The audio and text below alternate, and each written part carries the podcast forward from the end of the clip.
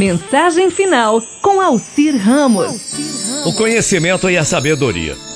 Dois discípulos procuraram um mestre para saber a diferença entre conhecimento e sabedoria.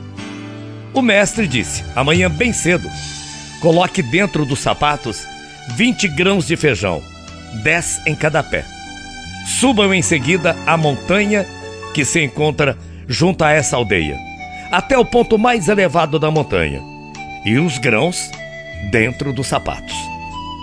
No dia seguinte, os dois discípulos começaram a subir o monte. Lá pela metade, um deles estava padecendo de grande sofrimento. Seus pés estavam doloridos e ele reclamava muito.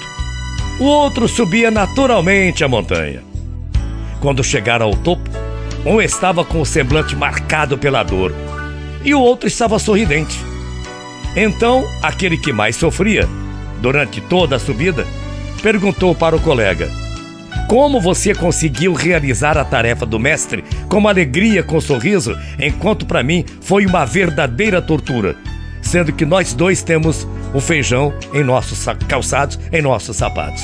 Aí o companheiro respondeu: Meu caro colega, ontem à noite eu cozinhei os 20 grãos de feijão. É comum que se confunda conhecimento com sabedoria, né? Mas essas são coisas bem diferentes. Se prestarmos atenção, podemos verificar que a diferença é clara e visível. O conhecimento é a somatória das informações que adquirimos, é a base daquilo que chamamos de cultura. O mestre não pediu para que os dois levassem o feijão cru ou cozido. Então podemos adquirir conhecimento sem sequer vivermos uma experiência fora dos livros e das aulas teóricas. Podemos nos tornar cultos sem sairmos da reclusão de uma biblioteca. Já a sabedoria, por outro lado, é o reflexo da vivência, na prática, quer pela experimentação, quer pela observação da utilização dos conhecimentos previamente adquiridos. Para ser sábio, é preciso viver, experimentar, ousar, ponderar, amar, respeitar, ver e ouvir a própria vida. É preciso buscar, sim, o conhecimento, a informação.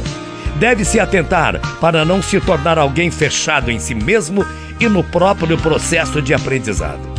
Fazer isso é o mesmo que iniciar uma viagem e se encantar tanto com a estrada a ponto de esquecer para onde está indo.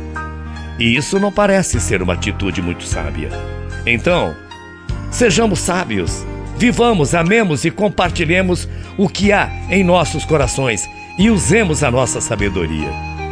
E que nós, todos nós, saibamos cozinhar nossos feijões. É para você pensar.